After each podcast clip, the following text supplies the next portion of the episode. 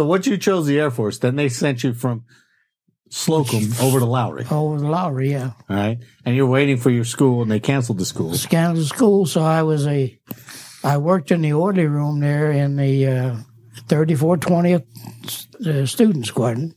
Yeah. And when they closed the school, the base put me in there permanently. Oh, that's just your job now. That, that was my job. I uh, took care of the duty roster and then a whole bunch of other crap, Yeah. checking the barracks out and all this and that. Administrative guy. Yeah. And I, I made corporal. Okay. And then I was outside the orderly room one day, and I was a sticker for a uniform. Yeah. If you wrote on your uniform, you scrubbed it, you washed it, and I had a rock about that big sitting out in the middle of about a five acre field, Yeah. and that's where you stood and held up your hat or your uniform until it was dry. Oh, jeez. And I was standing there one day, and, and I had this kid out there, and his Jeep pulled up. It was a full bird. Oh.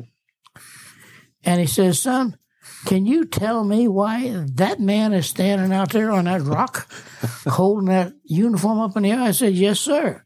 I put him there. Because he took his and wrote, uh, I think he had New York City, because he was from New York. Yeah. He wrote New York City on the back of his fatigues. And I had him scrub them Good. and put them out there and let them dry. Hell, next week I made Buck Sergeant. Oh, he did. Yeah. He did. And The colonel liked that. yeah, he, he, he, promoted me to Buck Sergeant on his say so, Okay. which was good back in those days. Yeah. You know, yeah. Yeah. And, uh, and I, I stayed there for, oh God. So I'm getting confused with my years now. This was all at Lowry. Yeah, it was 49, 40, yeah, 1950. Okay. I wanted to do something different. And in May of 54, I was on my way to Guam, Guam. which was a, Yeah. a SAC base. Yeah. We had uh, the bombers would fly in there and spend Refuel and 90 everything. Yeah. days. Yeah. That's where they bombed Korea out of, was Guam. Was Guam. Oh, okay. Well, they bombed uh, Vietnam too out Yeah. of Guam. Yeah. How long were you out at the uh, at Guam? At Guam, I was there, well, May of 54 until June of 56. My brother was killed in a car accident. The Red Cross sent me home, but I, I didn't come home right away.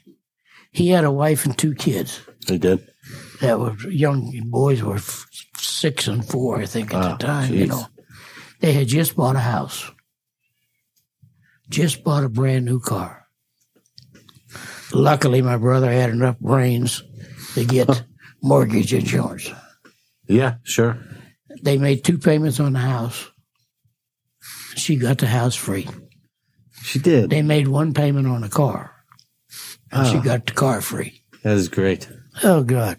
So Now, this was your brother. Was this your brother who also went in the army? Yeah, he was in the Air Force during World War II. Fact, he was in the 509th Bomb Wing Really? when they dropped the atomic bomb on Japan. Wow. He was a Tinian with that outfit. He was. Yeah, Amazing. yeah, yeah. All five of us. There was six boys. The one died when he was a year old, younger than me. But the rest of us, the three oldest boys, was in World War II. Wow. Uh, one oldest brother was in the Army. Howard, the next one, he was in the Air Force. And Walt, the next one, he was in the Navy. Oh, you had all three services. Yeah, they all three services. And Walt had a ship blown out from underneath of him. Oh, jeez. And he stayed, he spent a week in the water He did. waiting to get rescued, yeah. oh, But wow. they but they had uh, life, you know, and, Yeah. and rafts. yeah. So yeah, he was out there for I think he said it was six or seven days. Man, I'm coming too. I, I found you too late. I could have interviewed all your. Yeah. Oh, look at this story. oh my goodness.